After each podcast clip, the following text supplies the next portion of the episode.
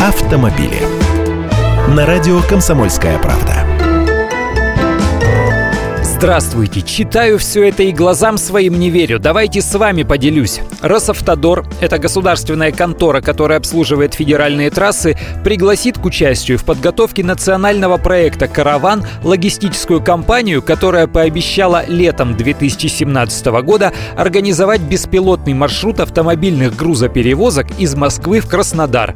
В дальнейшем эти стандарты будут распространены на все федеральные трассы страны. Еще раз, через полгода в Краснодар из Москвы должны поехать фуры под управлением роботов. Ущипнули себя? На первом этапе они предполагают задействовать 5 или 10 20-тонных фур, которые раз в месяц будут совершать рейсы из столицы в Краснодар. Для безопасности в кабине во время рейса будет находиться водитель, но он будет не баранку крутить, а просто присматривать. С целью обеспечения безопасности всех участников дорожного движения беспилотники будут ездить по трассам, оснащенным отбойниками для разделения движения встречных потоков автомобилей. Это немножко успокаивает. Теперь цитата «Дальнобойщики, наслаждайтесь». Грузовики управляются водителями, как правило, не совсем корректно. Быстрый разгон, резкие торможения, неправильный выбор скорости. Это приводит к более быстрому износу деталей, а они гораздо дороже, чем в легковых автомобилях.